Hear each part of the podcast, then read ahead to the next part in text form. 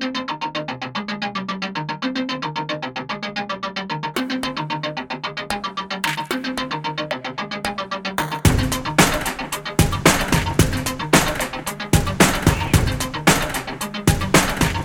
Welcome back to Swiftly Speaking, folks. My name is Paul Hudson, and this time I have episode 9. My friend Meng To has come to talk to us all about Swift UI, about designing for Swift UI, coding for Swift UI, and also design skills that developers should have to really improve their knowledge, improve the kind of apps they can put out there.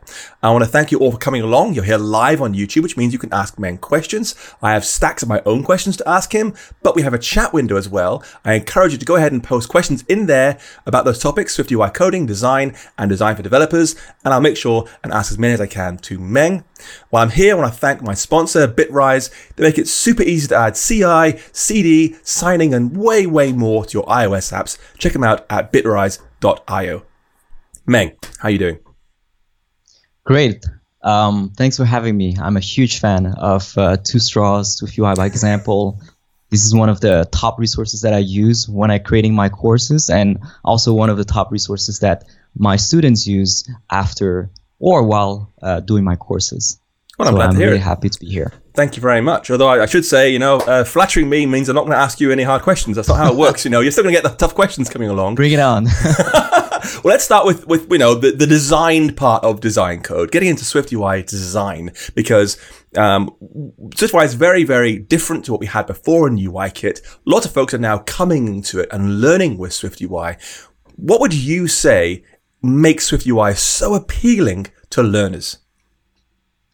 So I've been teaching a lot of tools over the past six years, and one of the key things that I'm looking for when teaching is to teach in the least amount of steps possible. And that's kind of like what learners are looking for is they don't want to switch between too many apps too many uh, windows too many steps.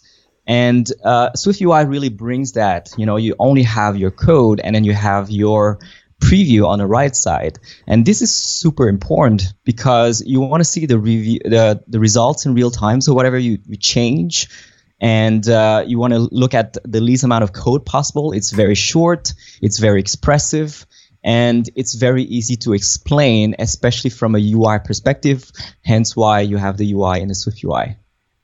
Right. So, th- because it is concise, you can say, "Hey, this one modifier gets you the result you want." I guess so folks can make progress more quickly and and see the results of their work. Yes. But it seems also that Swift UI is particularly popular with designers who, you know, they weren't coders beforehand. They were designers doing Illustrator or Photoshop or something else. And they're coming to Swift UI and thinking, actually, I can do this. So why do you think it's particularly appealing to designers? So the thing about designers is that they're looking for something that is very closely related to, to a layout system. And a lot of designers, they know a little bit of CSS, they know a little bit of HTML, they know a little bit of uh, prototyping tools. And so when they look at the tool like SwiftUI, which is to me feels like CSS reinvented in 2020, um, you know, you're talking about stacks, you're talking about grid, you're talking about uh, animations, states. So all of these things are very commonly related to the prototyping tools that they've been using, the mm. CSS techniques, and uh, you know it feels very modern. And again, the preview is just beautiful. So for designers, um, you know, especially those who have used like Framer, for example, the the, the classic version of Framer, or uh, how to change from the beginning state to the end state in prototyping tools, or even now because of how design tools have become so sophisticated, uh, such as Figma, such as Sketch, Framer. Uh, you can do so many things nowadays. Like it's only this year uh, that we started seeing this emergence of sophistication in terms of prototyping. You can now uh, prototype states, um, micro interactions inside Design Tool, although it's definitely not as powerful as uh, Swift UI. So to be able to do that in something that is as simple as a prototyping tool, but also using real code and to be able to collaborate better with uh, engineers, I think that's the ultimate tool that a designer can hope for, uh, which really, really helps their their work. Absolutely. We've got a question here from Platin21 who asks For design, should one be more bound by the platform for the look or how far can I really diverge? So we'll see some apps like uh, Gmail or Google Maps that have Google's material design because that's Google's design across all platforms, no matter what you use. Whereas some others will say, actually, I'm on iOS. I want my apps to look and feel more like iOS. What's your take on that? I would strongly advise to go with the platform first. Um, I think it's important to focus on quality, to focus on experience before spreading thin on multiple platforms. A lot of designers they they make the mistake to create a design that try to fit all, or for developers to create a code that fits all. But at, you know, at sort of like at the mid road, the designer will s- soon figure out that, well, you know, yes, it looks nice, but at the same time, there's always a trade off. You know, instead of instead of that, you should be focusing on a platform um, and and reduce the amount of steps. Focus on quality. Focus on the experience. Really, you know, sponge the knowledge of the iOS guidelines. Because if you have three guidelines to look for, it's very different from having one guideline. If you have to satisfy three platforms, it's very different from having to satisfy one platform. So it's much better to do one thing the best first and then if you see that there's a lot of people interested in your product then you can say okay maybe it's time to expand. Maybe it's time to go to android. Maybe it's time to go to web as well. So that's how i would do it. Yeah certainly i remember one of the very early things apple said about ipad is everyone knows how to use ipad because they've used iphone an ipad follows exactly the same guidelines as iphone so if you can use an iphone hey you can use an ipad and because it's just it's natural by that point. And of course, you can say you know it'll save us some time, save us some money, whatever it is, to take one guideline, apply it everywhere. But then you'll just annoy almost everyone. You know, Android users won't like it. iPhone users won't like it. iPad users won't like it. We all feel grumpy. So at least, you know, take the time to specialize and, and make it really, really what right. Now, you mentioned web there in your answer. I know previously you've done a lot of work with web frameworks. How do you say Swift UI compares to web frameworks such as React?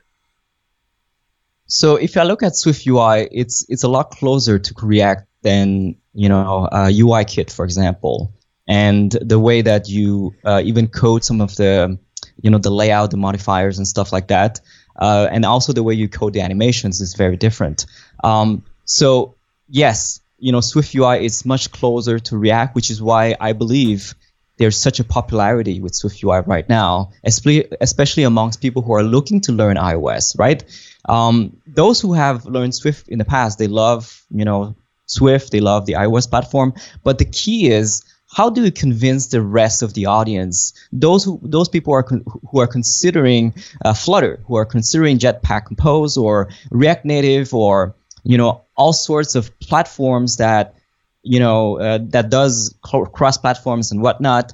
Well how do convince them to use swift ui and the key to me is that you know you have swift ui i think it's a lot simpler it's a lot more modern it's um, you know it's made by apple which means that it supports all of these uh, uh, S- SDKs and, and and powerful things that you can do in iOS, and it's native. So you know, there's nothing you can ask more than that. Like the power of native cannot be understated.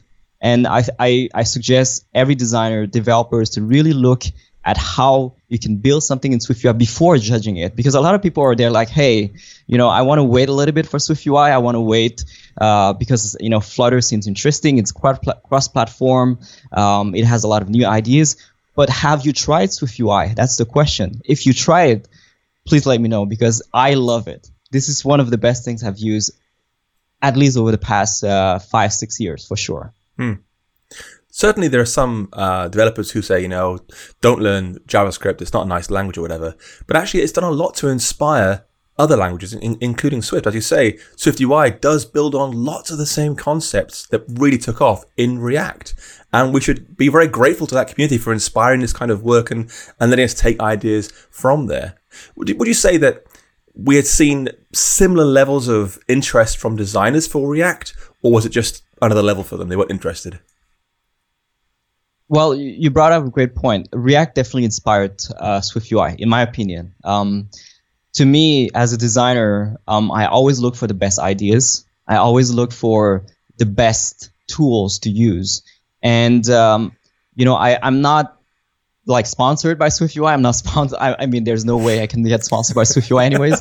but uh, you know, it's it's just one of the best things I've ever used. Um, and uh, one thing that happened when I was teaching UIKit, uh, because I've been teaching UIKit for about five years, is that one, it was very difficult to to get uh, a lot of people on board. You know, especially in terms of getting storyboard. There's a lot of division amongst uh, folks who are using uh, iOS to say, okay, should I use uh, storyboard? Should I use everything in code? Should I use uh, um, interface builder? You know, there's so many things. It's very divisive. Um, and then, you know, for me, it was very clear that if I wanted to teach the designers and get them to to use Xcode, that I have to teach them interface builder and storyboard, and you know, and try to connect it to the code. But the problem is not with interface builder necessarily. The problem is after, right, mid road. You know, you have to connect the IB outlets to the code. You know, the, the, the editor itself, there's nothing wrong, but at some point you're going to be like, I want to do more than this. I want to do animations. I want to make it more powerful. I want to have interactions. And if you want to do that, then you have to connect everything in code. And as soon as you do that, then it makes more complicated than either one. You know, either going to code only or or but only, which is impossible.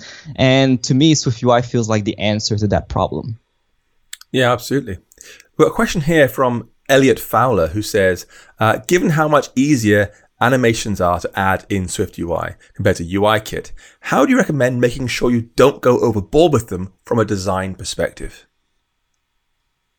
I mean, this is certainly a, a design question. What I would say is just like in design, um, you have to have certain rules.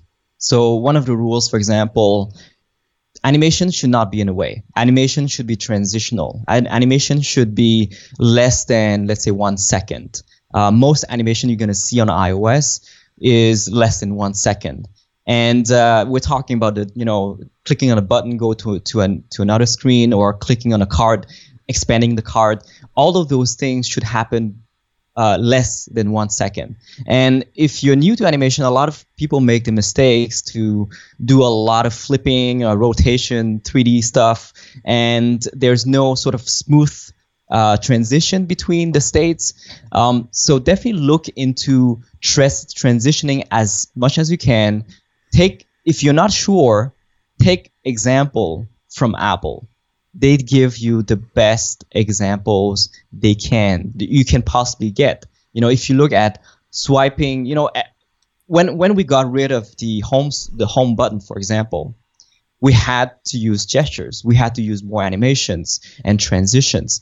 And so, you know, Apple probably took many years to came up, to come up with sort of like the swipe from the bottom and the home indicator. All of these things have to be really thought through to get the experience that we have on iPhone 10. And now, you know, fast forward a few years, and you're like, of course, this makes sense now. I don't need the home button anymore. But it was not obvious back day, back uh, back then. So, you know, definitely take example from Apple. They they're a great great leader in design, and uh, they put a great a lot of apps made by their team. They have amazing animations. So if you're not sure in terms of design, in terms of animation, interactions, just take example from Apple. I absolutely couldn't agree more. I mean, it's so important. Um, someone asked me a question recently. They're citing one of my pages saying, um, listen, when you have a, a, navigation view with large titles and you push to a detail view, you should use the inline titles, the small titles on the secondary view, the detail view and tertiary view and, and so forth. And they're saying, okay, cool, Paul, that's great. Um, where did you get that rule from? And I, I was thinking, I remember hearing about it. When was it from? And it ended up being from uh, one line in WWDC 2017, iOS 11, when they had those chunky title bars coming in first. They mentioned we recommend this behavior, but ultimately it came down to my reply: look at settings. Big chunky title, go in one screen, collapses down to an inline title. So if you're not sure, if you don't want to traipse through all dub dub videos for Apple advice, just run their apps use their apps and, and see how they behave. Because they're ultimately the, you know, the owners of the platform. They're directing large parts of our UI. You can't really go wrong by, by mimicking what they do. Yeah, and there's just full of gems in terms of the materials that they put out there. Um, wh- when I learned Swift UI, and I'm sure it's the same for you, we had to look at their example code, right? Like we were looking at their tutorials, which is insanely well made. Um, they, you know, they have their test at the bottom of the page. You open the source files, and of course, at some point they break because you know Swift UI was in the beta stage. But uh, it, w- to me, it was the way to learn, and also the WWDC videos where they, they show a lot of the new techniques and uh, the tricks that you can use. Um, but eventually, you know, everyone just flock to your resources because you have just the best thing to Google for. Um, but definitely, that's how I started. I, I, totally cheated Meng. I stayed above WWDC. you know, I was in the hotel above it. So I literally walked downstairs with my laptop saying, Hey folks, this is what I think is right. Is that right? And they'd go, Oh, yeah, that's perfect. And I'd go ahead and publish it. Cause you, you know what it's like. If you're writing and trying things out, you're thinking, is this the best way of doing it? Is there a better way of doing this? Being able to ask the Swift UI engineers, is that the best way? And they go, yes, that's fine. Rubber stamp, it goes out. So it was, it was a big cheat, but it, it seemed to work well for me. So one of the things, of course, that SwiftUI does brilliantly is it works on all Apple's platforms across the board from launch. Uh, you know, it's great on iPad, iOS, uh, on tvOS, watchOS, and macOS. But as a designer coming into Swift UI, what advice do you have for folks to make sure their designs for SwiftUI work great across all the layouts from, you know, little iPhone SE size up to full screen landscape 12.9 inch iPad Pro? So, um, to me, one of the most important things is to first learn the platform. You know, you have to be fully aware of what the expectations are of each platform. Android, they have this thing called elevation for shadows. iOS, they have this thing called the background blur, which is called now a material sheet. Um, and iOS use the full screen mode uh, versus Android. Usually, you know, if you have a card, it's not always full screen. Uh, iOS use much bigger round corners because of the you know the iPhone 10 uh, sort of round the corners, and all of those things need to be taken into consideration when you're designing uh, for let's say from the web and you want to adapt it for iOS and for Android, or you're designing for iOS and you want to make sure that your design can translate well to Android and also for the web. Um, it's it's important to, to look at these UI patterns, as, as I like to call them, um, to know what is what what is it that users expect, you know, and and then you can sort of transform the design instead of saying, "Hey, I'm going to use a style that fits all without any change whatsoever." First of all, you have to lose that concept of having a single design that fits all. But you should welcome the idea of changing the design a little bit, just enough to make it work across platform. It's not we're not talking about 10 step, we're talking about 3 steps roughly. But we're not talking about 0 step because a lot of people they, they, they want to get lazy and they're like, "Hey, you know, I just want to have 0 step, one code that fits all, one design that fits all." Well, that's not going to happen. Because and the same concept is with Swift UI, right? Like if you look at the code, the same code can work on um, on Apple TV, on on the Apple Watch, on on the iPad, but you might have to change a couple of modifiers, a couple of frame uh, values and stuff like that. But at the end of the day, you need to adapt a little bit, and you need to reduce the steps, but it's not going to be zero. So that's how I would do it. The same for design as well. Certainly, we've all seen those apps that are uh, running on iPad, and they're basically iPhone apps, and they're running a table in the middle which scrolls up and down, and then just white space to the side. I mean, Twitter was there for quite a long time, for example, and it doesn't feel good because you've got this very expensive, you know, thousand dollar device in front of you, beautiful glass, true tone display, ProMotion refresh rate, yada yada yada, gorgeous thing, and it's occupying this tiny little scrolling space. It's not a great use of the device. It doesn't feel like you're really enjoying it. You might as well just pull out your phone. And with Swift UI, Apple made this really, really clear. They're not trying to make a Java like, you know, uh, write once, run anywhere. Uh, they made that really clear. We're not trying to do that. The goal is to learn once and apply anywhere. Learn the techniques, learn the modifiers, learn the layouts and the interesting tricks, tips you have, and then apply that to every platform. And then the third part, which you mentioned, is then tailor your layouts to each thing. This would work better by using the digital crown on WatchOS. This needs play pause support on tvOS, or it's got to handle more things like menu bars for macOS. Tailor them to match the platform to really take advantage of SwiftUI's power for that platform. Absolutely. So compared to UIKit, you know, the older way of building apps for iOS, what would you say there are certain types of designs that SwiftUI make easier to do than UIKit would have done? I think it's easier to do custom designs for sure, just because there's very little cost to changing the layout to make it to maintain the layout. If you think about UIKit, for example, you have to use constraints, and constraints are extremely hard for anyone, not just for designers, but also for developers. And I feel for developers because uh, in the design tool now, we are using constraints, and a lot of designers have trouble with that. Imagine in the design tool having trouble with constraints, being the person who designed the layout themselves, having trouble with constraints. And as we all know, in UIKit is like 10x that complexity of what you can find in Figma or in Sketch. In Figma and Sketch, you only have like, oh, you know, you can go from top, from the left. You don't even have specific units uh, for those uh, distances. It's just, hey, you know, I want to, you know, uh, do a constraint from the top, from the left, and whatever distance that I already have right now, it's just going to stick to it. Um, but in, in UIKit, it's like much more complex. You know, you can you can sort of like set constraints between two elements. You can align them with each other. You can set uh, uh, a priority, you know, of constraints, and then you have like um, you know fixing constraints. You have a stacks that comes uh, along with it.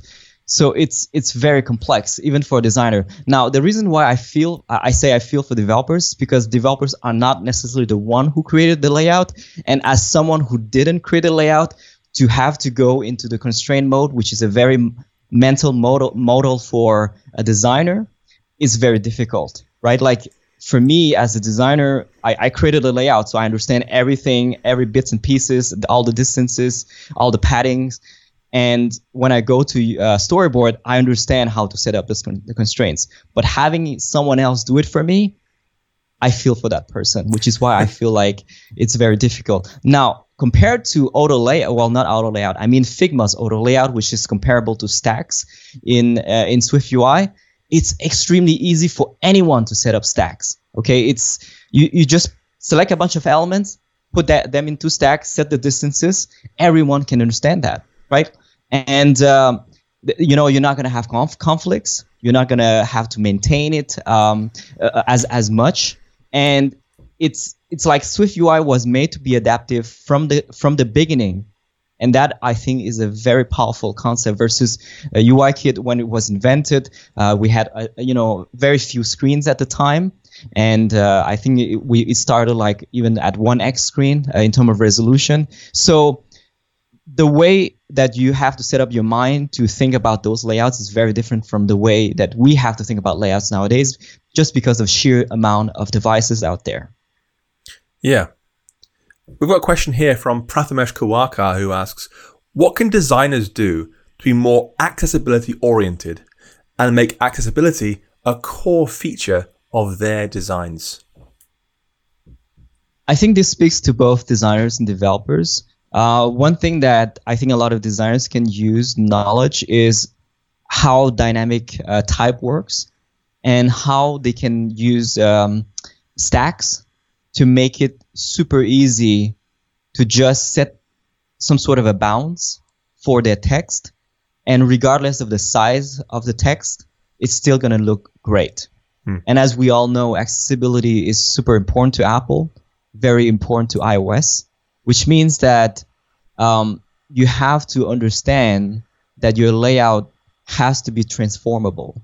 It has to welcome uh, all different sizes of icons of uh, you know of of text especially, and I guess that's also why I believe that Apple brought to us SF symbols, which is a font icons, and so that we can easily just change the font size based on the accessibility option, and it's just gonna increase the the icons as well and i think that's just beautiful so that gives us a glimpse of the future of design so designers need to to learn those things for sure yeah certainly, you know, dynamic type support because it is baked into SwiftUI by default. You're going to opt into it like you did with, you know, UIKit. You'd say, give me this kind of thing. It wasn't the default. It is the default in SwiftUI. You've got to, you know, ask for a specific size if you really want to override it, but the default is dynamic type. That should be the absolute bare minimum folk support. I'd like to, I'd like to hope. And I'm, I'm not saying, you know, because you can go into settings and accessibility and, and, drag the font slider all the way to the right with extra modes and it becomes very, very large, you haven't got necessarily support every possible size. Apple don't do, you know, so their navigation bars don't get bigger and bigger and bigger till they have like one word per line. They max out at a certain size and they, they cap it. But then they start introducing other affordances, like, uh, for example, if you long press on a, a tab bar icon because you want to read what it's saying, you'll get a zoomed up icon taking up the full screen to show you what it is. They don't just make the tab bar icons bigger and bigger and bigger because it would make the design unusable. So, you know, put some thought into it. Designers and developers dynamic type at the very least, but also, you know, labels and hints and more to really help folks use your UI. And in fact, I've been thinking recently, you know, it'd be a really good uh, job interview question. Like, here is an iPhone with voiceover enabled. Just navigate to settings and turn it off. That's it really simple because you can tell immediately the folks who've never even bothered trying voiceover for their apps. So they can't navigate around the system properly. They don't know how to do it. They won't respond to, you know, regular taps. So it's a simple way of filtering out folks who've never even bothered to try the absolute basics of accessible design. Anyway, let's go ahead and park SwiftUI design and talk about obviously where, where my heart really lives, which is SwiftUI coding, because uh, I, I, I write stack SwiftUI code with terrible design. We'll come back to later on, perhaps. Let's start with some questions about uh, SwiftUI and coding SwiftUI. When it comes to folks who are just coming to the Swift platform environment for the very first time, whether that's iOS, macOS, whatever it is, uh, and they're thinking, okay, I want to make an iOS app. Should I learn UIKit or SwiftUI? It's a very, very common question. So, what is your opinion on this, Meng? Should a newcomer to Swift take up UIKit or SwiftUI first? I think that's a great question, and I've received this question a lot as well. And I, I, would say that I'm very biased, and you should definitely anticipate the the answer from me. But uh, definitely Swift UI, um, and the reason why is because, to me, one of the key philosophy of learning any platform is how do you get to the maximum results in the least amount of steps possible. And Swift UI is the answer to that question, right? Like you can essentially just go to content view change a few lines of code and you already have whatever it is that you're building right now. And uh, you can use as much a custom layout or something that is, uh, you know, uh, built-in controls such as navigation view and list view and all that stuff, um, and all of these things such as the button and all of these things. So it's very easy to get to the maximum results in the shortest amount of time. But um, what I see the problem with a lot of tools is that they also follow this philosophy, especially for prototyping tools. The problem with those tools is that the beginning is amazing. It's like the honeymoon period. You know, you're like, oh my God, this tool is amazing. But then you spend a couple of days on it, and then a week, and then you realize that they haven't really thought through the whole journey, right? They didn't really brought you all of these powerful things you can do but with Swift UI, and that's what I love about Swift UI, is uh, or anything by Apple, is that they don't just stop at the beginning of the journey, right? Like I'm still in love as much in Swift UI right now as I was when I started, uh, you know, 10 months ago when it was out. So I think that's very important for any platform to follow that philosophy. It's not just to say, hey, uh, we want to have a really great onboarding experience or a really great landing page showing this tool and what this can do, but also to say, hey, um, do you think that the people using SwiftUI are going to stick to SwiftUI in, in 10 months or in, in two years, in five years? And I think the you know if, if you look at what you're doing right now and what I'm doing right now, I think you know the answer is pretty clear. We still love Swift UI. We we love exploring more and more of the updates that Apple brings to us, and um, you know and, and and that's why I would always I think Swift UI is the future. Uh, as soon as iOS 13 uh, is going to be out of the way in terms of requirement, and uh, we're gonna have like you know 90%, 95% device support. I think you know everyone's gonna jump on Swift UI and uh, UIKit is still going, going to be important, and Swift is still going to be important to support whatever Swift UI cannot do. and I think that's great that Swift UI can can sort of like take the Swift code and make it work and use a lot of the stuff that UIKit can do. Um, and so yeah, you know, there, there's just no no way I'm gonna go back to to UIKit after this. I, I, refer to Swift UI as the ultimate dub dub DC framework multiple times because I think it's really perfect for dub dub because you can get on stage and show a handful of lines of code and it just pow looks incredible. And of course, it's dub dub, so it's very controlled sessions. There's no one there saying, how do I change the table view inset separator sizes, which you can't do in Swift UI, you know, or where the text views, or where the collection views, or where the, you know, alerts with input text fields and so forth. It's great for doing these 40 minute wow sessions.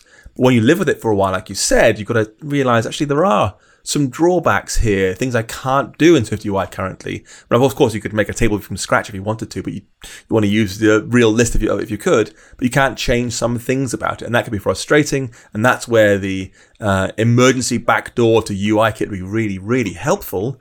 Sadly, there isn't one. You can't like say, okay, list this, this bit you can't do. Let me just dig into the table view behind you. That isn't possible. So you have to have, you know, push to a new screen, which is UIKit and then modify that in UIKit, then go back to Swift UI for the things that you can't do very easily. That's a little bit frustrating for sometimes, I think. Yeah, absolutely. I'm not saying Swift UI does everything. Um, but one thing that it does great at is that it, it allows you to create these custom layouts, which is something that I've been focusing on. To me, you know, creating a navigation view and stuff like that is is is easy, but also it's not necessarily what I like to focus on for designers who wish to up their game in terms of UI. Because at the end of the day, um, we when when it comes to launching your app, people will always look for something that they're really passionate about uh, in terms of what you're trying to create, in terms of animations, in terms of like interactions, in terms of concept, in terms of uh, you know new thinking.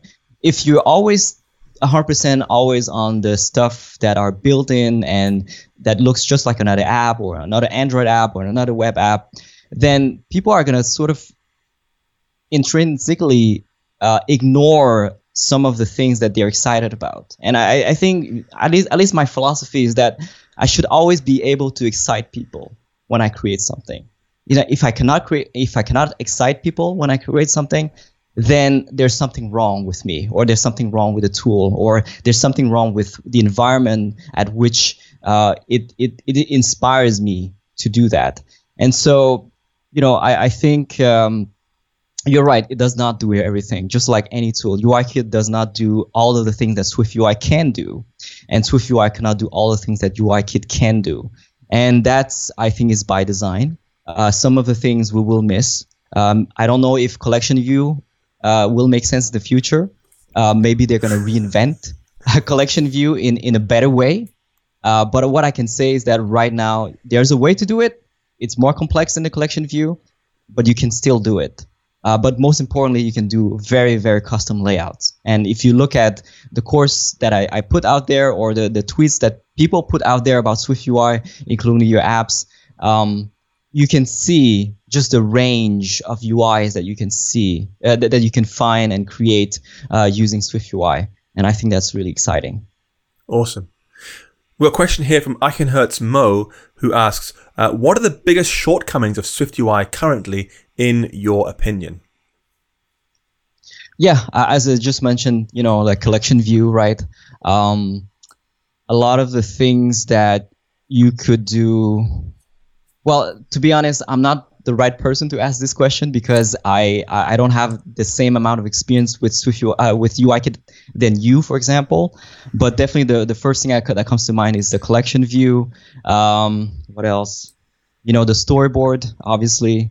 Uh, the fact that you can sort of like create, um, you know, visually change everything, kind of like in a design tool.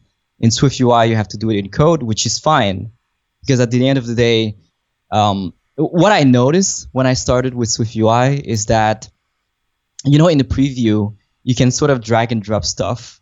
You can sort of, um, you know, insert something and then drag it to, to, the preview.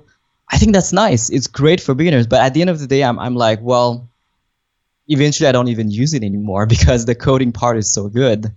So that's kind of how I feel about uh, Storyboard as well. Like, at the beginning it's great Um, it's great for creating quick layouts, and eventually you just end up, you know, having so much trouble, or at least you feel like there's a way to do it better or faster, that uh, you feel like maybe I should just do everything in code. And I think SwiftUI is kind of that uh, that answer.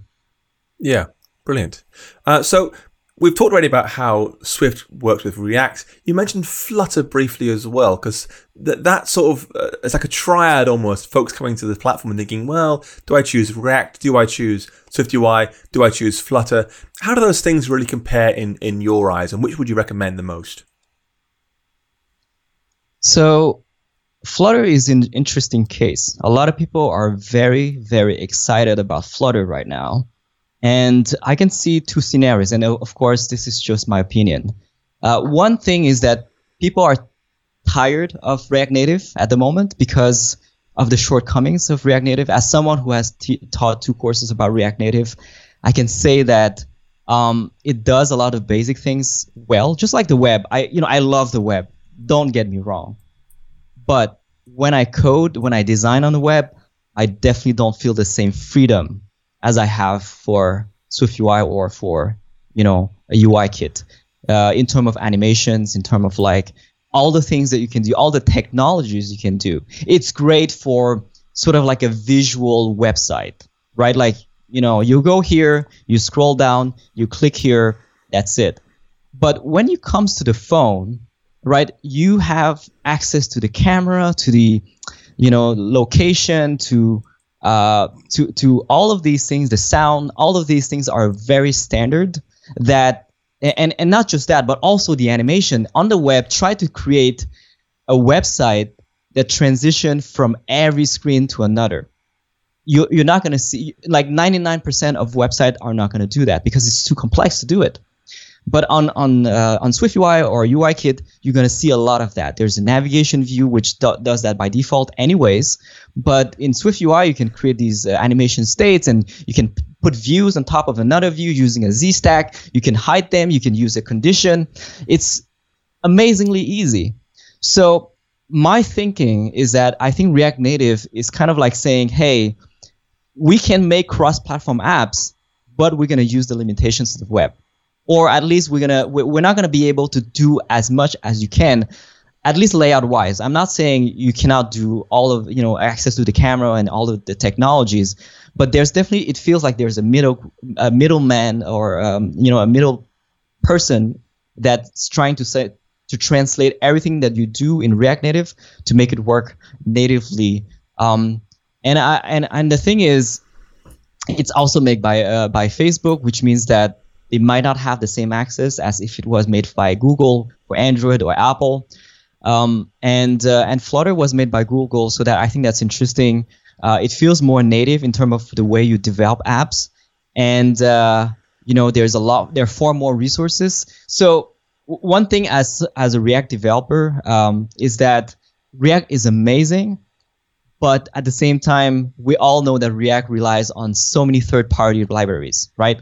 There are so many things you have to download that you have to depend on in order to create something meaningful. And React Native is not very different from that. So, and, and by the way, I'm not saying this to shit on React Native, right? Like, don't get me wrong. I'm just saying this to be to have a, a, a fair opinion as much as I can to to, to speak on the strength of each. Um, I can say it's constraints in UIKit sucks, right? Uh, so, but Flutter, if you look at it, they have so many components readily available for you. They, they have created animate their own animation library. You don't have to download a lot of third party stuff. And uh, and I think that's why people are so excited about Flutter. But as someone who has kind of like looked into Flutter a little bit, I can say that uh, Flutter um, is is um, is a notch less simple uh, than SwiftUI. And again, this is based on my limited limited experience. But I encourage everyone to try both. Right, try Flutter, and look at the code, all I can say is that from a designer perspective, I look at this Flutter code and I look at the Swift UI code. I feel like the Swift UI code is way more readable, easier to approach. Um, there's a lot of weird things that I, I try to wrap my mind around, like scaffold, and they have so many th- components uh, on top of each component. It's kind of like when I read Flutter code, especially the the template that they give, it's kind of like me going to the app delegate uh, in SwiftUI first and try to read that before getting the content view. And uh, I guess that's kind of my feelings right now. And I'm not saying it's not going to change, but this is uh, how I feel right now. I think it's really important that we have these options out there. Just like, you know, if you want to write a Mac OS app, you can choose AppKit, which is awesome. You can choose Catalyst, which is very, very good. And there's Swift UI too, which is up and coming. You know, you can choose which one makes the best choice for you, the best option for you. And of course, you could choose um, Electron if you don't mind burning through some RAM. But having React Native, or having Flutter, having um, now Swift UI, I hope we can get ideas from them more ideas. Obviously, we've got stacks already from React, but look at these things and steal ideas. You know, that's what great artists do. We steal ideas, and uh, they, they all have their own pros and cons. React Native, I, you know, I think is a bit of a, misnomer. Yes, it does native rendering, but it doesn't necessarily mean native controls. You know, they'll do their own drawing of certain things because they can. You know, it's custom buttons or custom navigation or whatever you want to. So it can be cross-platform as opposed to the native built-in iOS tools. And of course, Flutter, as you said, is is made by Google. So lots of folks uh, are out there uh, thinking, well, I've seen killed by Google.com. Um, I don't fancy backing that horse, quite frankly, because we've seen too many times in the past where big things have gone, you know, wow, from Google, and they've been brilliant, and then they've disappeared in a year, 18 months, two years. That team has moved on to other things. The novelty's worn off, the money wasn't there, whatever it is changed, the use case changed, and Google got bored of it and killed it. And if you are a small company, you can pivot around freely and change your mind as much as you want to, fine. But some of us support apps for years and years and years. We want code that works reliably for a very, very long time that we can rely on. And that investment in our learning lasts a long time as well. We can say, yeah, I learned this thing. That will last me a long time. I don't get that feeling from Flutter, at least not at this time. Um, I, I might have a different opinion. And I, I guess I have a, a, a, unique perspective in the sense that we get a lot of feedback from different platforms, right? Like I know a lot of folks out there are focused on one platform. So for me, I do get a lot of feedback. I teach all different courses, all different platforms, all different design tools. I don't have a preference on one. I just look for the best ideas. I don't think Flutter is going to go away. Um, looking at the excitement, looking at what people are creating with Flutter, looking at the amount of updates that Google puts out there for Flutter, it feels like one that is ready to stay. That being said, um, I've always been a huge fan of Apple, and I'm extremely biased, but at the same time, I'm okay with that, right? I just love to be able to buy a freaking, you know, uh, AirPods, spending 200 bucks on this, and say, I don't need to think twice about it. I'm happy with this decision, and then being completely blown away after purchasing it. And I'm so used to this idea that Apple is going to blow me away at some point. And uh, that level of trust that I have on Apple is not something that I can compare to any other company. And so when when I say, okay, well, Swift UI is awesome, I also in the back of my mind I know that Apple is going to keep doing awesome stuff with it and they have proven that um, with uh, all the technologies that they have put out there, all of their products. And so, if I if I was to put money on the table, I would definitely put Swift UI. But again, I'm biased. Um, but that's not to say that Swift, uh, Flutter is not a strong contender. I'm really really happy that people are kind of trying to go more towards the the native route, even though we I don't know what you know the difference between native and and, and non-native anymore, just because there's a lot of like little uh, gotchas. Um, you know when it comes to React Native, for example, but it's definitely not in the in the days of Cordova and all of those platforms. Um, you know the the sort of like web-based uh, platforms. Oh, yeah. At least we got that out of the way. but React Native is kind of like the second step, and now Flutter is like the third step. But, but UIKit and Swift UI have always been the ultimate uh, tools for me. Awesome. So you and I have both been noodling around with Swift UI since day one, right? We downloaded the Xcode beta for 11 back in June the third or so last year, whenever it was. Started throwing code, starting trying things out, started to experiment. We've been the last 11 months now, because we're three weeks short of Dub Dub next now. 11 months working with Swift UI. What would you say to someone who's just starting out? Like, what would your top three pieces of advice be if you went you go back in a time machine 11 months ago and said to you who's just starting out with Swift UI, what would your top three biggest pieces of advice be for someone who's just learning Swift UI today? Well, that's a big one. Um, first of all, don't overthink it. A lot of people they they're like kind of shopping for the best platform right now. They're like, oh my god, should I use Flutter? Should I use React Native? Should I use like? Don't overthink it. Have fun. You know, like if you have fun, you're gonna get it. You know, you launch your first app first. You know, don't think about launching 10 apps across 10 platforms launch the app that you're in love with because you're in love with it people are going to be in love with it as well mm. right i think that's kind of like the principle that i go by have fun with learning um, you know maybe you're not going to have fun with swift ui and that's totally fine but please try it and uh, that's my word and that's paul's word as well like i can vouch for swift ui if you believe it great but at the end of the day have fun with it and thirdly is don't uh, you know don't skip design. I think design is such an important part of development, not just for designers but also for developers, right? Like if you if you look at all the successful apps, um, you know even the Mac apps, you know we all love Mac apps, right? Even though it's not an ecosystem that is healthy right now, we all love Mac apps. You know I use a lot of Mac apps. I can vouch for them. Um, the but you can see that they're very well designed and they have matured so much over the past decades. Um, if you look at any Mac app that you're using right now, if you look at the design, it's good. And for some reason, and, and oftentimes they're made by a single developer. So what I can say is that do not skip design. Design is very important. Uh, design is not just about the visuals. It's also about the UX. It's also about your approach to code how to make your code more beautiful, how to make your your your code more exciting, um, and uh, you know, and and obviously don't skip code because we all we, we all know that code is uh, at the back of every single app out there. So you know, design plus code, right?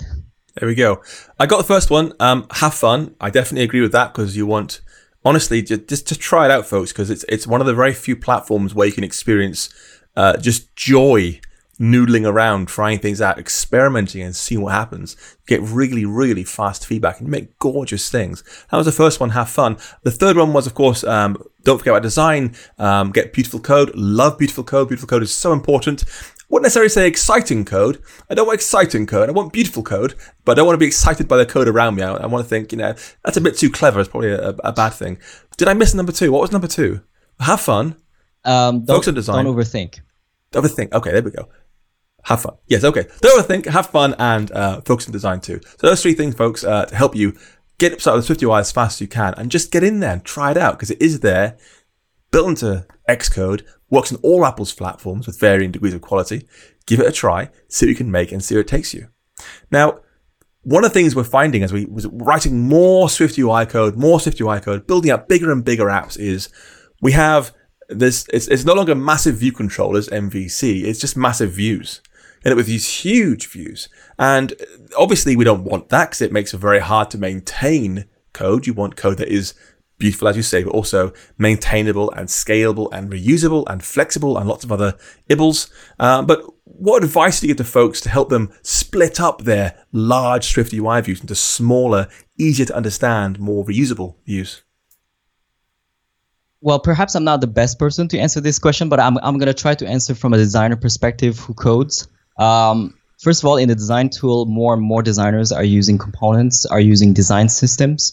So the way that I look at it is to borrow the same strategy to sort of like make sure that every single piece of code is reusable and is three steps customizable. Again, from that principle of, of the number three, uh, which is something that I've learned a lot from Steve Jobs back, uh, you know, in, in terms of like the way he thinks.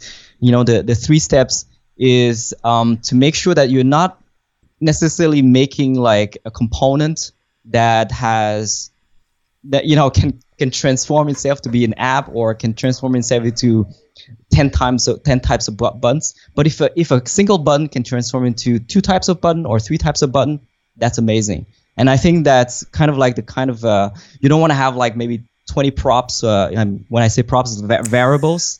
Um, you might you might want to have three or five or something like that. Like you keep it short, um, make it re- reusable, connect it to the design system, and try to be uh, consistent between the design and uh, the code in Swift UI. So, for example, uh, in a lot of the naming conventions that I try to do in my team, um, because a lot of uh, our developers are not native English speakers, so they, they have trouble with naming their component. They have trouble naming their views, um, and uh, they make type they, they make typos. And so what I try to do in the design is to sort of say, okay, this is this is a list view or this is a row.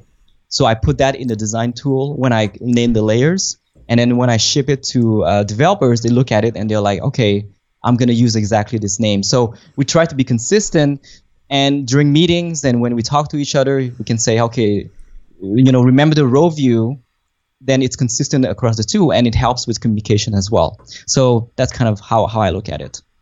Yeah, consistency is key in, in so many things in our job. We've got a question here from Prathamesh Kawaka. It's a trickier one, I think, but I'll see what you think about this. Um, he's asking, what are your thoughts on unit testing? Because ultimately, we want to make sure we have high quality tested software. You know, you see software with no tests, you're like, oh goodness, will this will this work properly? You're actually shipping this thing.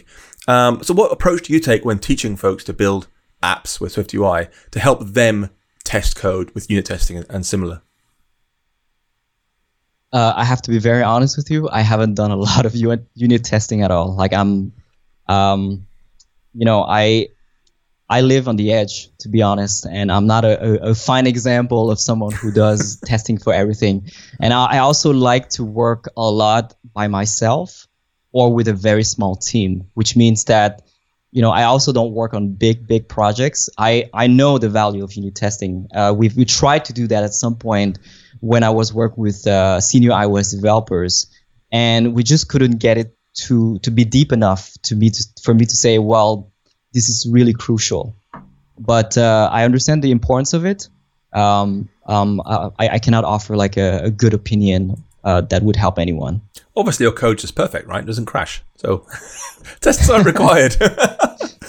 no, it's just that to me, regardless if you if you're using unit testing or not, your QA should be here. In in the team, we always speak about QA, everything you do. And it's one of the most difficult things to do, regardless if you're a developer or a, a designer. You do not, you, you always tend to think, okay, my work is done here. You're always like, hey, let, let's move to the next project or let's move to the next thing. And a lot of people, especially especially the juniors, they they um they they finish their work too quick. They don't really look after. They don't look. They don't test ten ways. You know, for me, I'm I'm paranoid when I have to launch something, I'm so paranoid. Uh, you know, I would refresh it 10 times. I would, uh, you know, go back into the design to make sure everything looks great. Um, the design system, uh, you know, the presentation, but especially testing. I have to look into my device. I have to spend like so many times, like clicking everything, making sure that everything works. So for me, because I have been doing this for more than 20 years, it feels like I test everything. And I, have never found the, the, the huge need, at least for the size of my apps, to really get into the automation and the unit testing and all that stuff. Um, again, I cannot offer like a, a better opinion more than that uh, in terms of unit testing, but in terms of UA, a QA, I can definitely say that it's so so important. And please test your design, test your app, make sure make sure that everything's gonna work well. Yeah, absolutely. Uh, so we've already talked about some of the things that we think SwiftUI is missing. You've mentioned uh, collection views, but they're also, you know, text views are a real uh, sore thumb right now. So I'm looking forward to seeing those come in, in, in, in three weeks or so when and WW20 hits. But right now, we can at least backfill SwiftUI with UIKit components, with AppKit components, with anything else you need from the platform you're working for and, and, designing for. So how do you handle that? How do you approach integrating key things from UIKit with SwiftUI? Um, again, very limited experience here. Uh, what I can say is that during the course, one one thing I wanted to do was the background blur, and I know it's not it's not feasible in Swift UI, so we had to sort of like use the UI view representable. Um, and we we managed to make it work. At that that was kind of the only thing that I really need to UI kit for the course that I created. Um, yeah, you know, like uh, I I know also the pagination thing. Uh, a lot of people were, were asking about it, so you can you have to you would have to use UI kit for that. But hopefully, yeah, at WWDC they're gonna bring uh, some of those things, uh, the collection view, and the background blur, the material sheets.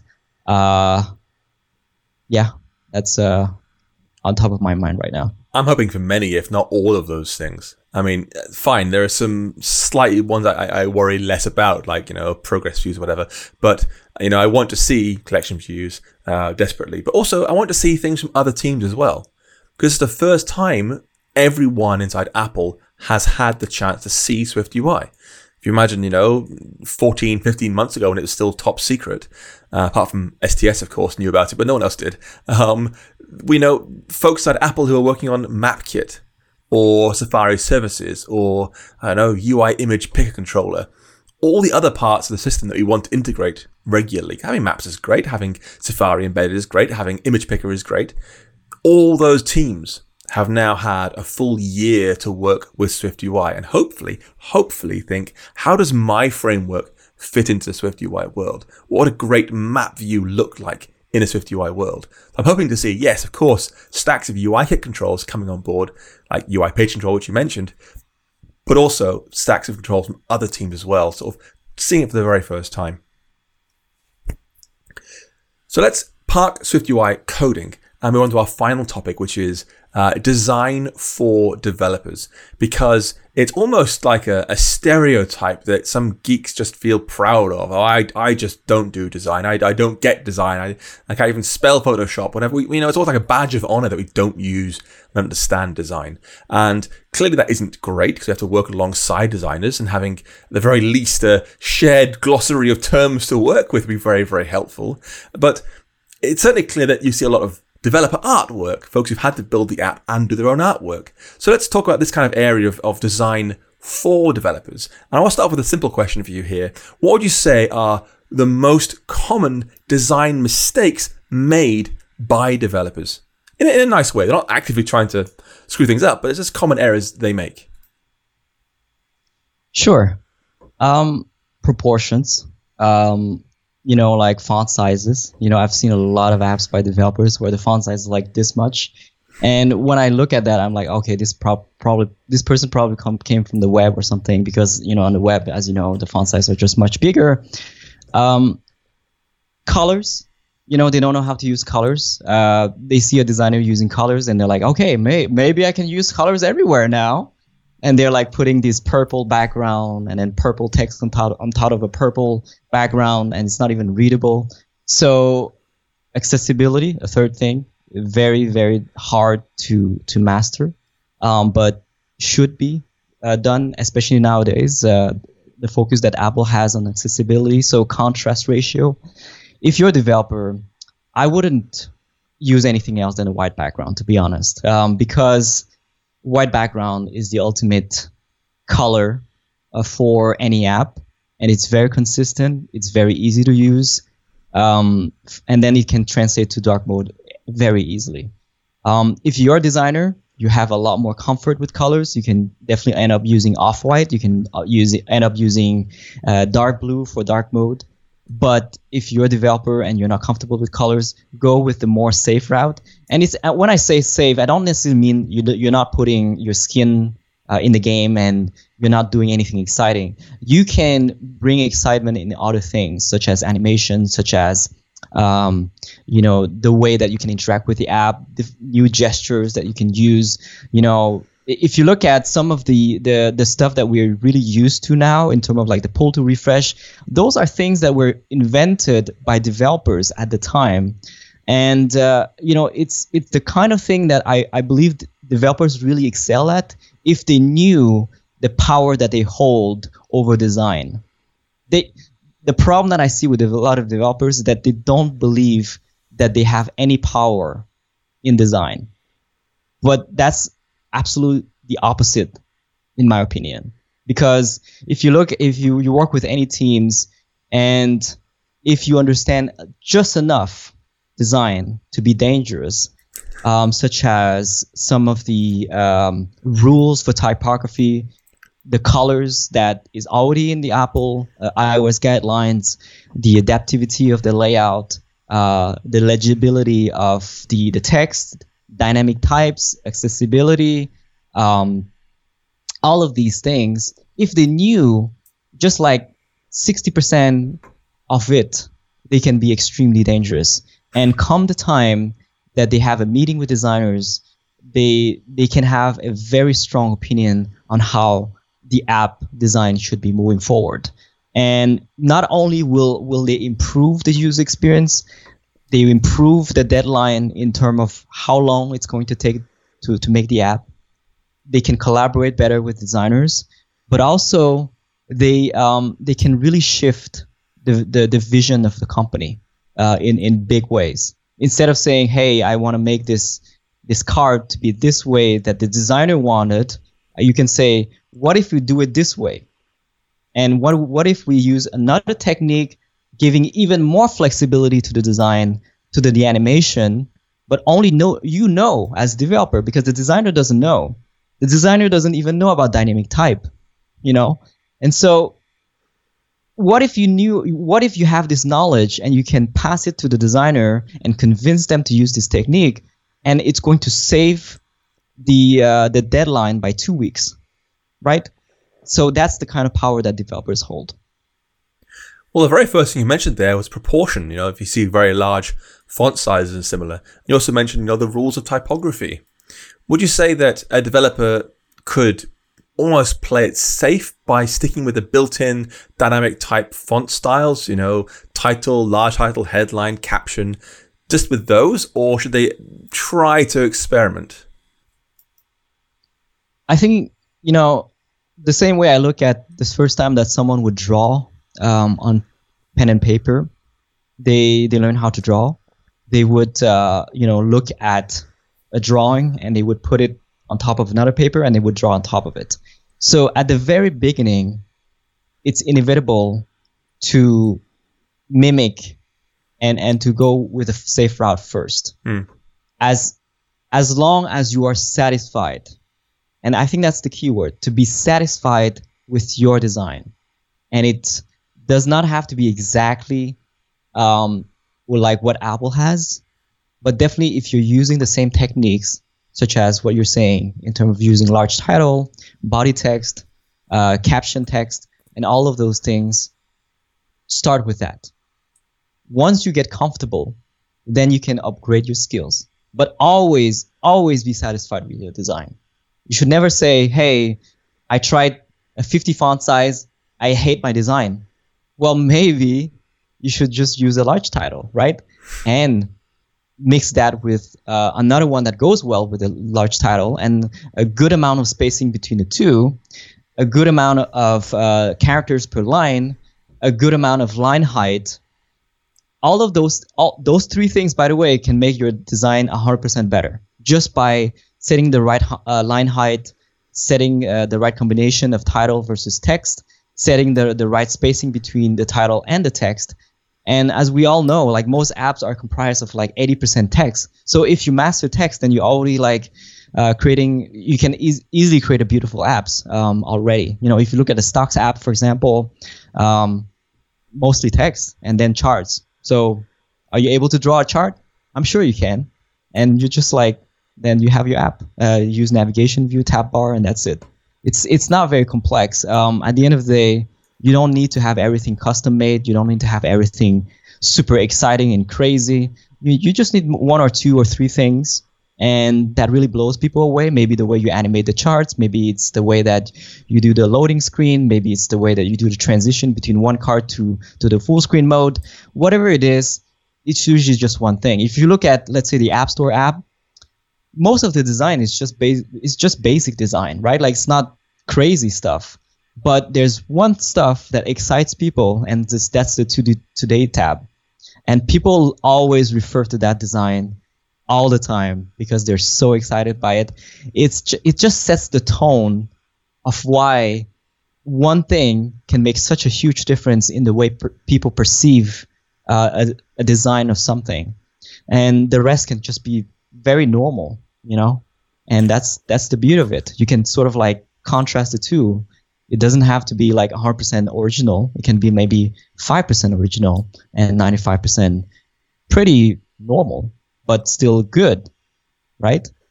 certainly, um, you know, 14, 13 months ago, um, most developers I would think of would actually point to the apps tab or the games tab and say, how the heck did they make that collection view? Because they have this amazing collection view with multiple different types of layouts and it's gorgeous, you know, big pictures scrolling, little tables of stuff scrolling. And now, of course, we have compositional layouts ourselves. We're like, aha, that's how they made the collection view. I, am really glad I have that to myself. Uh, so yes, it certainly is interesting seeing how folks see the App Store differently. With fonts particularly, I think it's worth remembering that the dynamic type sizes like title and large title, it's not just the size of font and a weight of font. That includes kerning and tracking and leading, and it's all carefully custom designed to fit with those fonts. Apple spent an enormous amount of time making those work well together, and particularly with SwiftUI, when you think about, you know, Spacer, or the default behavior of, of, of stacks, where they have adaptive spacing by default. You don't say padding by default, you just say padding whatever. You don't say padding five, you just say padding and it applies it to the right amount.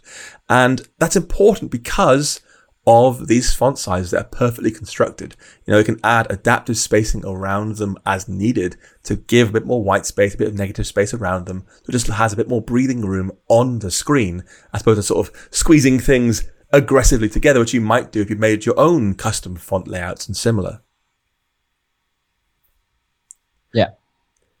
Now, one of the things you've touched on briefly in terms of uh, of app design is that you think it's important to have something that, that brings delight to your users to make them really enjoy the app and, and love the app.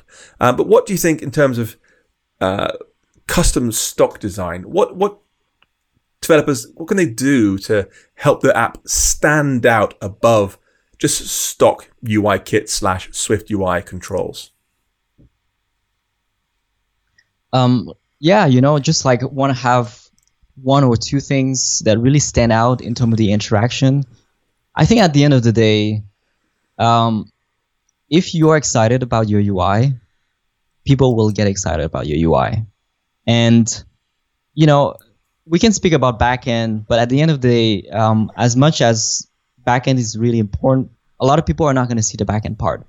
But the UI part, they will definitely see. And you need to be able to express that to your users in a way that really get them excited. Um, and it, sometimes it doesn't even need to be the normal users. It can it can be the power users. So for example, you can say, okay, maybe it's just use it yourself first. So that's the first rule. If you enjoy your own app, most likely people are going to enjoy your app as well. So if you think your design sucks, most people are going to think that your design sucks. So the key part is to enjoy your design, to, to enjoy your app, test it multiple times. And speaking about power users, you know, there, these are the one thing that I learned as a creator for from for uh, about two decades is that the the power users are incredibly incredibly important. They are the ones that set the tone for the needs for your app, and especially moving forward after after launch. Um, they will be the one that come back to you and say, "Hey, wouldn't it be great if I can double tap on this picture and, and like it?" Right? It's not it's not hard to do, but it's definitely one thing that can make your app stand out based on the feedback of your users. And you're like, "Yeah, let's do it," and then you do something interesting, something exciting, and then suddenly it becomes standard everywhere. The same for the pull to refresh, right? Like it's not something in your face necessarily, but as soon as people start using it and they're like, wouldn't it be great if instead of scrolling up and bouncing for no reason, I can actually refresh the app? Yeah, that's great. Sure, let's do it. And then you think about something, and then you think about uh, the interaction necessary for that. As long as you see a problem or a waste of space or a waste of um, interaction, such as the scrolling, um, you know, like wouldn't it be great if you scroll at the bottom and suddenly it, ref- it you know, it adds more items, you know, as we call it now, lazy loading, right? It's all part of a problem and it's all part of a solution based on that problem. So that's I, I would love to see developers do that more and and say like hey um you know let's let's really get people excited about the interactions and uh, let's listen to feedback let's let's also really enjoy our own app and really be satisfied with our own design so i guess there there's a trade-off somewhere between satisfying those power users but also taking care of, of, of really good accessibility, really good discoverability. I mean, if I was thinking about, you know, double tap to like a picture, um, I can see why that might be a shortcut for some folks, but then is that possible to use if you can't double tap very easily?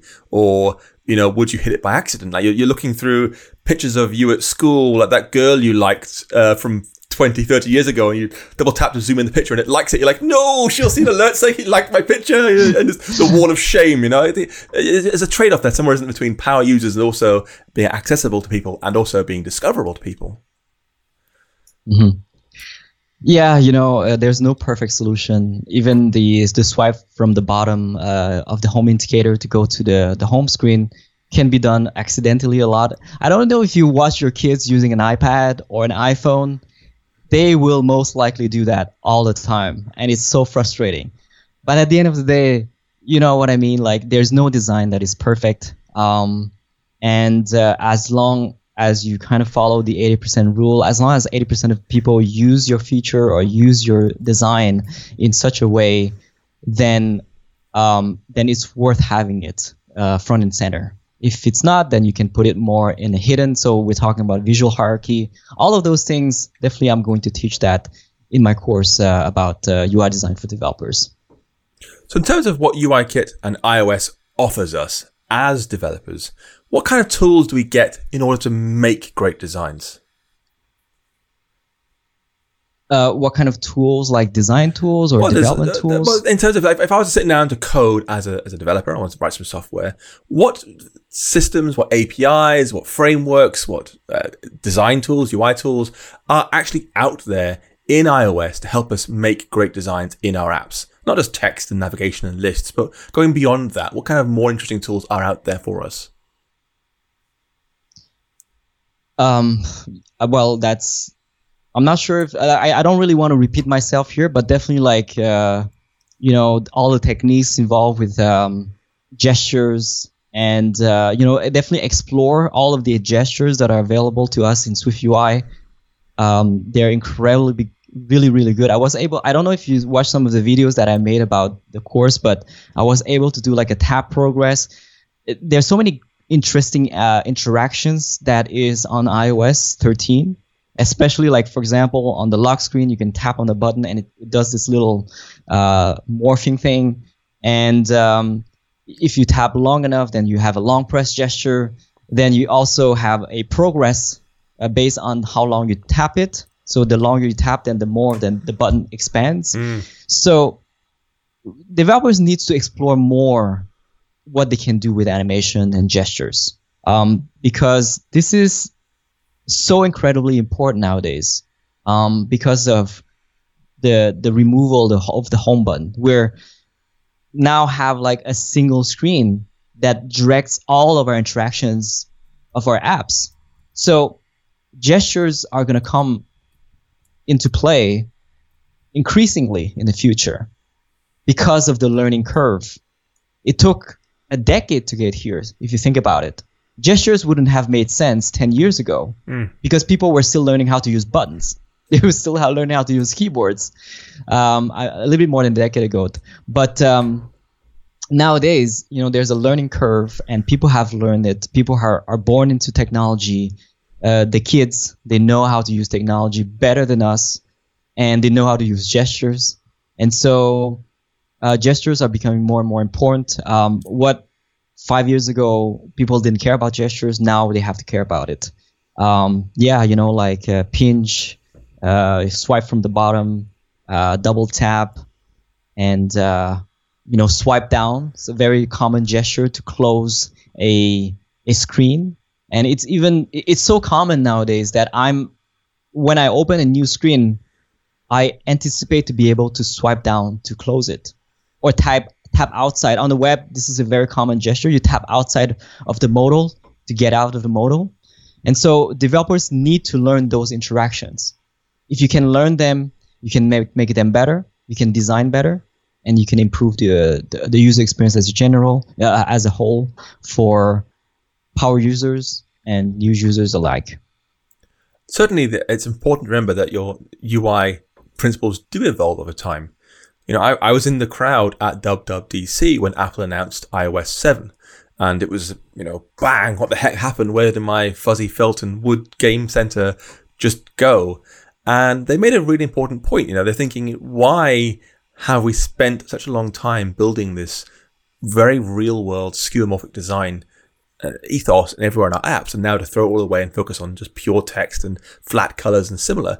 And it's simply that, you know, back then, when folks were getting started, we had to give these visual affordances to tell folks, yeah, this is pressable, this is interactable, this is real, tap this thing, because they weren't used to it on these, you know, highly interactive, swipeable, pinch a zoom, whatever it is, touchscreens. Whereas now on iOS 7, which was obviously quite a few years ago now, everyone was used to it. They had six years of iOS by that point. Everyone's used to the idea of sliders you can grab and buttons you can press and so forth. So we can start to remove some things, remove some of that visual clutter and simplify it.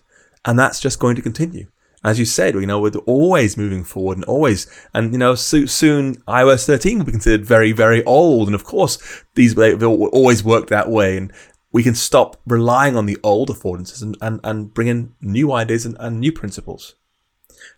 We've got a question here. Absolutely. From, uh, it's just off my screen actually, which is very annoying. Uh, here we go. From uh, Christian, who says, When does it make sense to introduce a new type of gesture in your app? Because, of course, in Swift UI, you can do taps and double taps and swipes and so forth. You can do simultaneous gestures, you can do sequence gestures, you can do high priority gestures. There's all sorts of gesture control. But when do you want to introduce a new gesture rather than relying on one of the built in system gesture types? Um, I think it makes sense based on feedback. If if um, you can make it save time for people, it makes sense to use a gesture. So, for example, if you think about swiping down to close, well, it saves you time from using, let's say, a one-handed gesture. So, I mean, one-handed uh, usage of the phone to be able to to not have to go with the second hand to go to the top right corner of the of the screen to close that button and that's when it makes sense to use gesture. So I would definitely go with the feedback. I would definitely go with the saving time uh, paradigm. So, you know, if you think about, let's say, okay, maybe you have some hidden feature that is not easily accessible. It might not be important for all users, but it might be important for power users. And you're like, well, how can I make the like button easier to use in one-handed um, usage? Maybe double tap, maybe swipe to the right like Tinder or swipe to the left. You know what I mean? Like those are when gestures make sense. Yeah.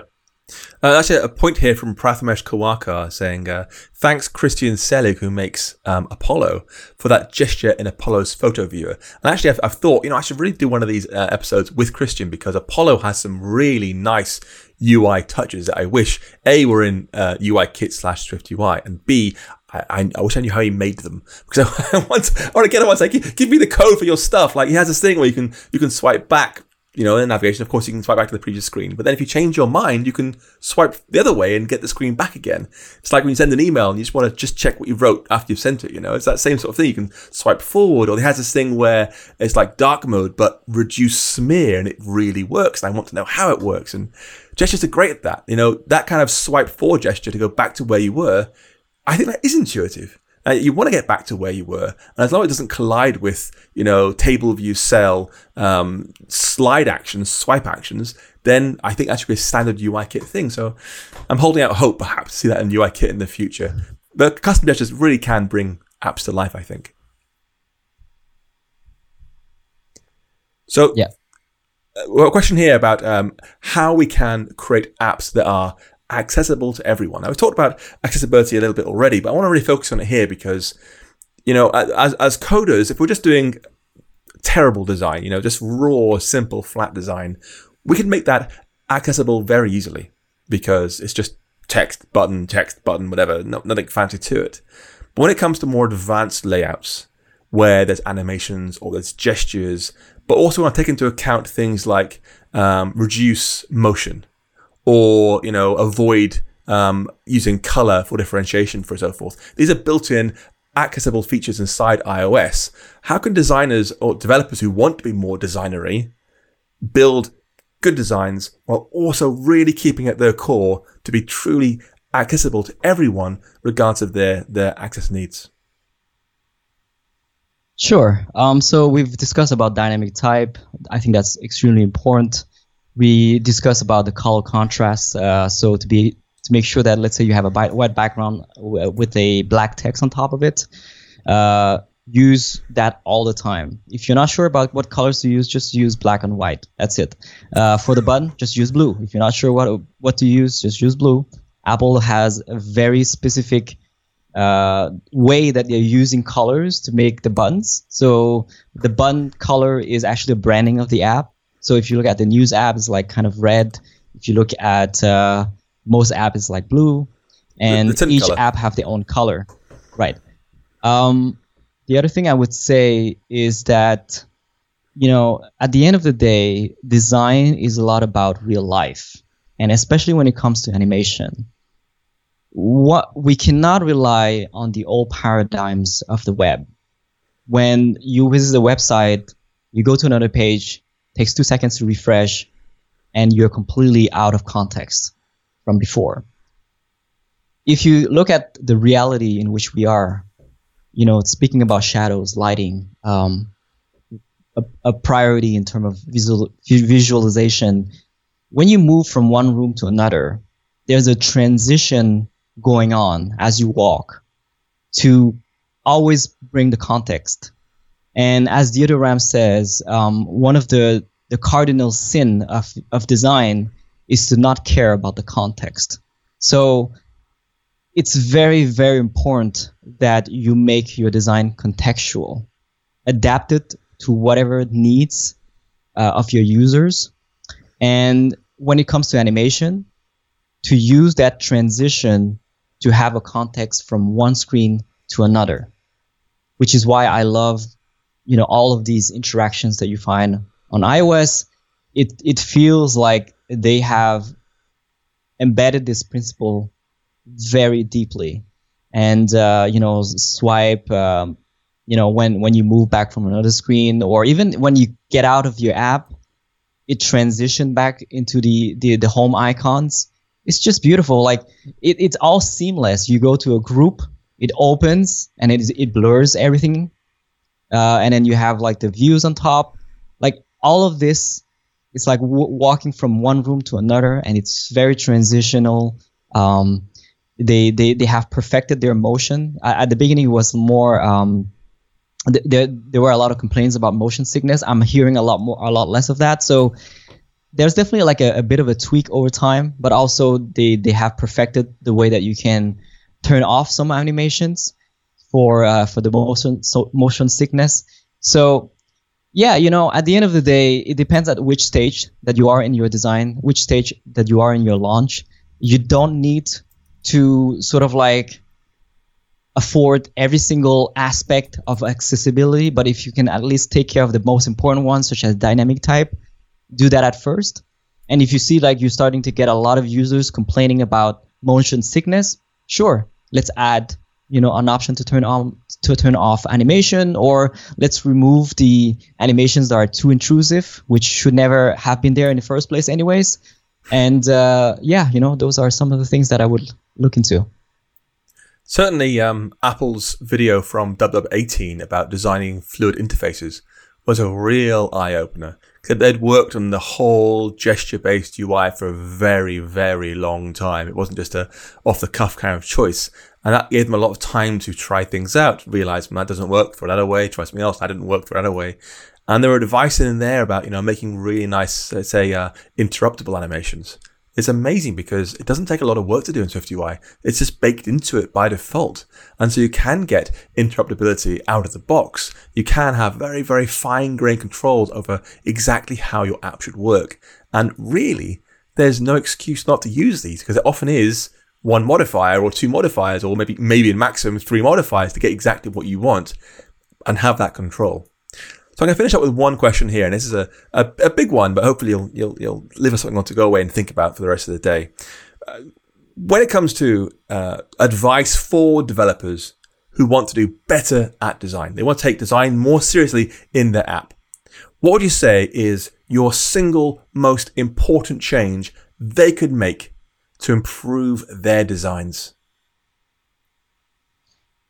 A single most important. No, number one, you get oh. one choice here. No cheating. uh, yeah, typography would be the, the mm. single most important thing that uh, they need to learn. Um, you know, uh, just don't take too too many risk, um, but also take risk. Right, like there's a fine balance between not taking risk and taking and and taking risk. Uh, some developers they they make the jump too high from one point to another. And any in in life, whenever you learn something new, the jump should not be too much. You should always focus on few th- key things that you can do, such as typography. Um, colors, it's not very hard. You know, black and white. Keep you keep doing that. That's fine. You, you can use a little bit of uh, opacity on your text, especially if it's black. 80% opacity is great, um, so that you have a bit of visual hierarchy. Um, focus on the content. Content is always king. Uh, content is what dictates the design. So that's why like a picture uh, UI is very different from a camera UI or very different from a social network UI. That's because the the content is what dictates the UI and the react in, in reactions uh, interactions as a result. Um, yeah, don't try the the hamburger menu. Like, uh, you know, go go with a tab bar. I will always choose tab bar over hamburger menu anytime. Um, yeah, you know, I what one thing I would say is that there are resources out there that really helps you. So, for example, ref- refactoring UI is, is really great for developers because it allows them to look at some of the, the popular cases for which you have a certain UI, and then how can we improve that based on those action points. And I think the idea of redesigning something is very powerful for learning. So, what I would say is, as an exercise, take your, your app design and try to improve it using all of those action points. And, um, uh, you know, like try to not learn too much, but just enough so that you, for, for example, I'm going to give you an example. The iOS uh, guidelines is something that I would try to learn, especially pertaining to visual design. There's a tab called visual design. It's not very long, but if you can take like 30 minutes reading that, it's going to to help you tremendously for sure. And that's also exactly what I'm going to try to do in my course is to practice. Right? Like um, it's one thing for me to say to you, okay, this is, these are the things that you're going to do. You're probably not going to do it after the stream anyways, but what I want to do is to sort of like, you know, create a course for developers and I'm, I'm I'm actually someone who's who's sort of like evolved over time based on that concept of like get just enough to be dangerous, learn just enough code to be dangerous, learn just enough visual design to be dangerous, just enough web, just enough Flutter, just enough React Native, and to have a really good opinion of all of those things. I'm I'm that kind of person, and some people are like that. Some people are more specialized. Some people are generalists. Some people are you know really into one single platform. I'm definitely more towards a generalist, but that being said, I have to be good at one thing, otherwise nobody's gonna listen to me. so I did start as a designer, um, and I'm sure you start as a as a developer if I'm not wrong. Uh, be really good at one thing and then expand. But the second thing that you you expand to, don't learn everything at once. Otherwise, you're gonna lose motivation. So that's what I what, what I want to focus on in my course is basically to teach you just enough about typography, colors, spacing, uh, design transformation, iterations, animations, all of those things, just enough. Don't get bored. Have fun, and uh, you know, create something something that you're really passionate about. So it's learn some things, but not too much. Take some risks, but not too many risks. But ultimately, be dangerous. yeah. Be right. dangerous. well, that's been uh, 90 minutes. Thank you very much for your time, Meng. It's been wonderful having you here. Thank you for answering all the questions. And thank you for the folks who are coming along to ask all the questions. Where can folks find you on the on the web? So I have a Twitter account, uh, Mengto. It's just six letters. And uh, I have designcode.io that I run. I teach designers how to code and I teach developers how to design. I'm really excited about this new course about this UI design for developers. I think that there are not enough resources for design for developers, especially to teach them without bullshit, basically. Like go straight to the point, teach them enough of all of the things that they need in their work to be dangerous. And so uh, that's what I'm working on, and hopefully this is going to succeed. It seems to uh, draw a lot of uh, interest, and I hope this is the kind of market that we're gonna move into. Because if you think about it, like six years ago, there were no designers who were teaching Xcode at the time, and I really, really wanted to to, to change that. So that's where uh, we we decided. I, I decided to to create the Design Plus Code, and you know, fast forward six years, this is where we are, and I believe that we're starting to to see a lot more designers getting into uh, Swift UI now, and I hope we can do the same for uh, developers getting into design. There there are not enough resources, and I want to, I want developers to know that they have so much power uh, over what they can do because they're the one that codes the whole thing, and they just need just enough design to make it really really awesome. Fantastic. Uh, so folks, if you enjoyed this video, please leave a like. It means a lot, helps YouTube recommend it. You can also subscribe to my channel. I make more videos like this one, teaching you Swift and Swift UI and meeting great folks like Meng. I want to thank my sponsor again, Bitrise, who make it super easy to do continuous integration, continuous delivery, signing, testing, and way, way more, all on the web. And they've got a brilliant free plan. Go and check them out, bitrise.io. Once again, thanks to everyone who came along for the live show and brought their questions. And thanks to my guest, Meng, for answering them all so very, very thoroughly. Until next time, folks, take care. Bye.